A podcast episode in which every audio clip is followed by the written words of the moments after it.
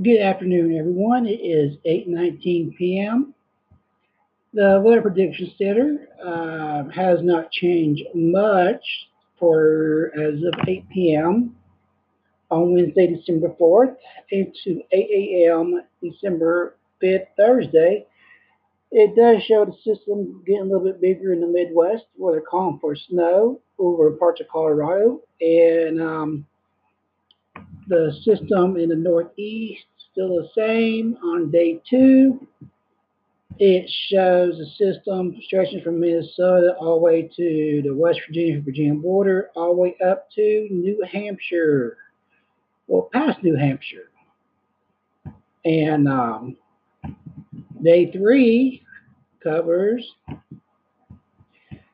Friday, December 6th to Saturday, December 7th is calling for rain in the Tennessee Valley up to Kentucky and down there to the, the Gulf Coast area is calling for mixed rain and thunderstorm.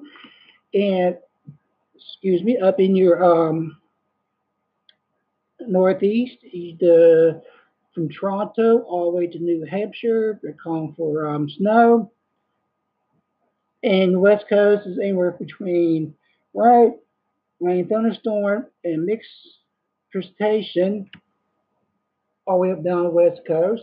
And that is it for your uh, nightly uh, announcements. Uh, we back tomorrow. Hopefully, get to do the 8 a.m. to see if anything changed. If not, I'll still report. Y'all have a good night.